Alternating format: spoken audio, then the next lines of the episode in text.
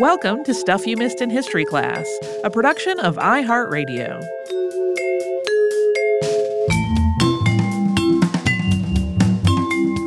Hello and happy Friday. I'm Holly Fry. And I'm Tracy V. Wilson. So, we talked about Madeline Pollard and William Breckinridge this week.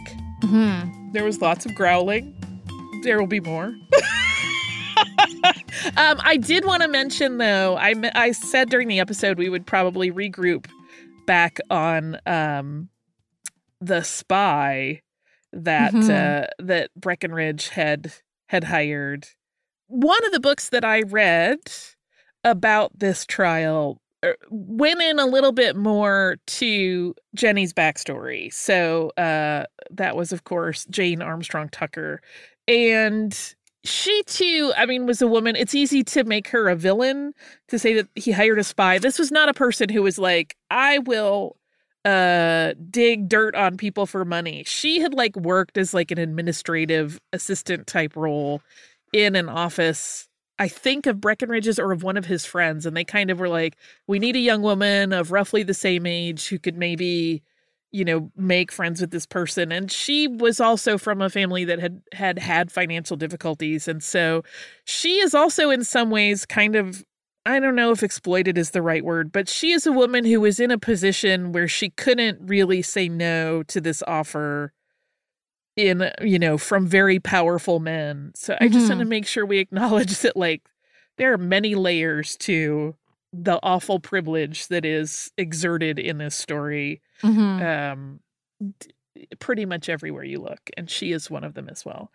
There is a, a book published that is like the notes that Jenny kept about the whole thing. And it's kind of interesting because she, when you read about their relationship, I mean, she was stayed close with Madeline throughout all of this. Like she would go visit her as her friend. I'm using the air quotes, you know, as the trial was playing out after she had left the the convent which apparently one of the things that really just like was too much for her to handle was that they didn't eat very well um Mm. and she couldn't take it but she you know would show up and it was like she was still having heart to hearts and she kind of suspected several times that madeline knew what the scoop was and that she was in fact relaying information back to breckinridge but they still Yeah. s kept this strange whether it was staged or genuine is unclear to all of the parties i think um this strange friendship and that's just kind of an interesting rabbit hole but it's all speculative in terms of who knew what and understood what and how they might have been manipulating one another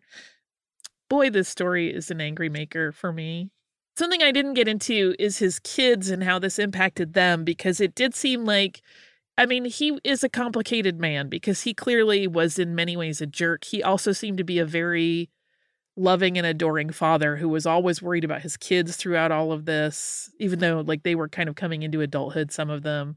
Mhm. Um, but yeah, he had been married well before he met her. Louise was his third wife. Mhm. The part where they were reading her writing as evidence reminded me of the Reynolds pamphlet yes. and how Alexander Hamilton was printing like Maria Reynolds' letters to him as evidence of her like character. And that like her tone in writing. When we did that episode, there were people who got really upset that felt like I was making fun of her literacy. And really, what it was that captivated me about her letters is the tone of them was like breathless in a way that uh, just seemed like constantly on the edge of like I don't know. It's, there was a just a like a, a breathless energy to all of it. But then he printed those letters complete with all of their like non-standard spelling and how embarrassing that must have been for her to like have that kind of dragged out to be like, well, here's evidence of what this person is like. I mean, can you imagine? You maybe don't have this problem as much as I do, but I walk in text. Can you imagine if someone just published your text history? Yeah, People would be like, Holly Fry is an uneducated ding dong who does not know how to spell a single word. Had uh remember when that that when the bad art friend article came out and like went viral and that was all everybody talked about for about 48 hours? I was like i really hope nobody ever subpoenas my group chats. Right? I don't need that.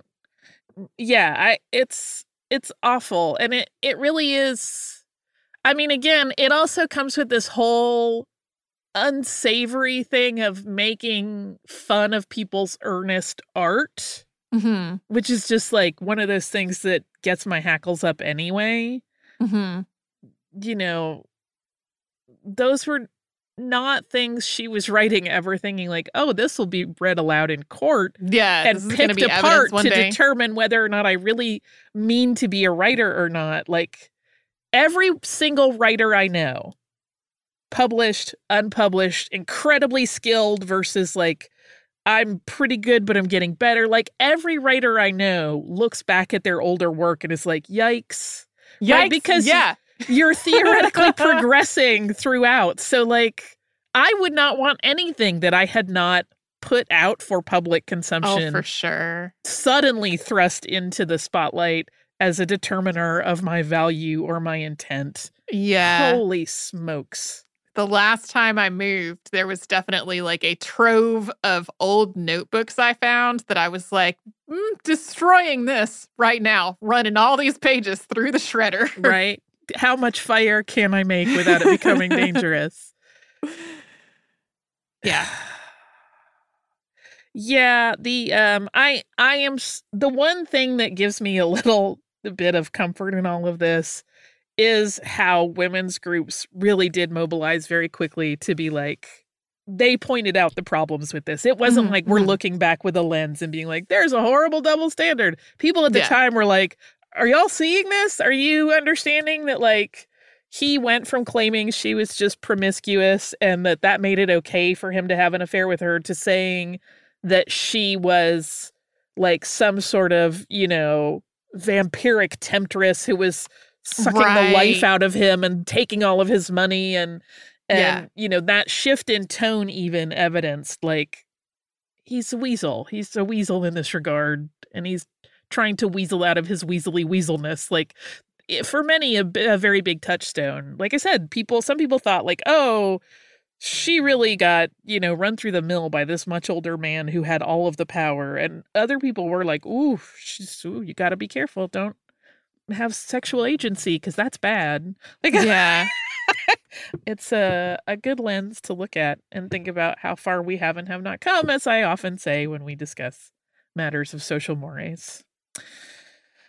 I am very glad that she went on to have a very fun later life. Yeah, same, same. And had just like what sounds awesome. She had a best friend she traveled around the world with they uh I didn't go into it but like in her travels she was often like at the center of interesting things happening or like as you know uh, you know like she was in Paris at the same time that like the salons of Paris were turning out like the famous writers uh that you know we all think about like all of the expats that were living in Paris in the 20s and having this amazing life. She was there for a lot of that. Um, mm-hmm. um so she really got to do some pretty cool stuff which makes me happy after the horrible situation she went through. Yep. May we all find happiness and hopefully not have to go through horrible situations. But if we do, I hope there's happiness after that.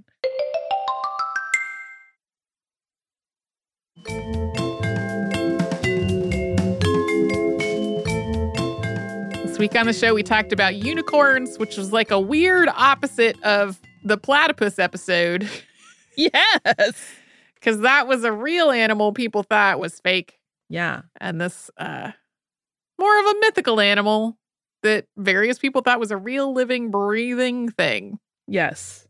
I mentioned that there is a fictional thing in pop culture that I wanted to talk about. And it's actually two things, but related to one thing, which is Futurama. Okay. Futurama had two different instances where kind of unicorn mythology made its way in. One is a very funny episode called Spanish Fry, where the inhabitants of Omicron Persei 8, uh, which is Lrrr, if you've ever watched Futurama, it's that that big giant slightly lizardy species that is very hilarious. Um, Mhm. they believe that human horn is an aphrodisiac, by which they mean a nose. And so they steal Fry's Wow. nose at one point. And it basically is like the unicorn story, but just applied in a completely different context. And you start to realize pretty quickly what a silly thing that would be. yeah, yeah. and the other is um, a much later story that they had when they Futurama for anybody that doesn't know kind of like came and went was you know canceled and repicked up and like Fox dropped it. I got picked up by Cartoon Network and then Comedy Central had it for a Mhm. while.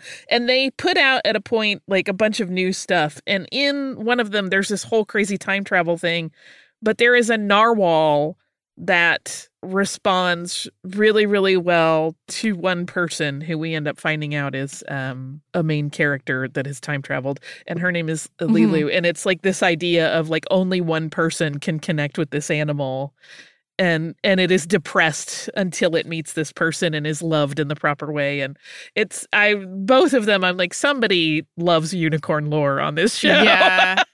yeah. Having been in elementary school in the 1980s, I feel like that's prime overlap to be a kid really into unicorns. Yeah. I was definitely really into unicorns. I had lots of unicorn stickers. I had My Little Ponies. I had little plush unicorns, all of that stuff. And then that also meant that when Ringling Brothers and Barnum and Bailey Circus came through with that unicorn, uh-huh did you go oh, I sure did. My mom was like, "You're gonna, you're gonna be disappointed. You're like, you're, you're gonna. It's not gonna look like you think it's supposed to look. You're gonna be disappointed." And I think I had even seen ads that showed it, and I still somehow thought that it was gonna be more like a horse and less like a goat in person. right It was not. It was a very it was a goat. It was a it looked like a goat. Yeah, and then of course obviously there's the whole other animal rights conversation with the goats specifically and the circus more generally, but you know I was 8, so yeah I was disappointed. the big thing I recall from the 80s and unicorns is, of course, Legend, Sure, yeah. which is just in case any of our listeners don't remember or need a an update. That was Ridley Scott's movie that came out in I think 86. Um, Tom Cruise, uh, Mia Sara, and of course Tim Curry. Um, Mhm. it's amazing. And uh, there's a lot of unicorn lore in that. And it is very beautifully shot, I must say. But like, I think for a lot of kids in the 80s, that was also a big touchstone of like Yeah. the the apex of how a unicorn should look and be on screen. Yeah. Gorgeous. There was also the film adaptation of The Last Unicorn, which was in 1982. I don't think I have ever seen that. Somehow Yeah? that one got through my grate and I never never got to it. as sort of just a weird uh, side note to all of this, the, the thing that had led me to be like, oh, I want to talk about this was the Lady in the Unicorn tapestries. We talked about that. So uh, I live in a house that is more than a century old, and our front door has needed to be replaced for the whole time that we have had this house. We've just had other things to do, and also a pandemic going on. The it does it is not even with weather stripping on there. It is not effective at keeping the cold air out of the house. Um, and we have had some just bitterly cold weather over the last couple of weeks. And uh, as I was working on this, I was like, they always hung those tapestries on the walls and castles and things, try to keep the drafts down. Hey, I have spring rods. I have curtains that I have used in various like podcasting setups. What if I hung a curtain over the front door? and it was surprisingly effective. I have no doubt whatsoever. Uh, especially because it was like a thermal curtain that I had gotten in uh, before we moved into this house, and like my old podcasting setup, it was what I used to to make the room less echoey. Um, yeah, yeah, surprisingly effective. So Love it. if you like me have a front door that just really it needs to go, we got to like move that up to the to-do list. Maybe you can make do for a little bit with a, you know, a curtain rod and some curtain. Yeah, we similarly uh, have had a lot of work being done on our house just kind of some one some fun stuff that we wanted to do but also like we had general maintenance that had been neglected and needed to happen. Um, like our front porch was a hazard and had to be replaced, but our back door that goes to our deck, similarly, a little drafty, like you could see underneath it if you were sitting on the couch. And so that was one of the things that we prioritized of like, hey, could you guys also add on the work order to, to put some fresh weather stripping in here and fix this Mhm. and they ended up putting in a whole new door and it's magical now to not walk past it and be like woo yeah, yeah. Yeah, well, and our uh the weather stripping on ours like was professionally done. It's like the just the fit of the door is too bad for that to be a lot of help. Uh so anyway, that's your update on unicorns and tapestries. Uh, if you want to send us a note, we're at historypodcast at iheartradio.com. Since this is Friday, hope folks are having a, a good a good weekend. As great as possible as your weekend can be. We'll be back on Saturday with the Saturday Classic and Monday with something brand new. You can get all of that if you just subscribe to the show on the iHeartRadio app, wherever else you like to get your podcasts.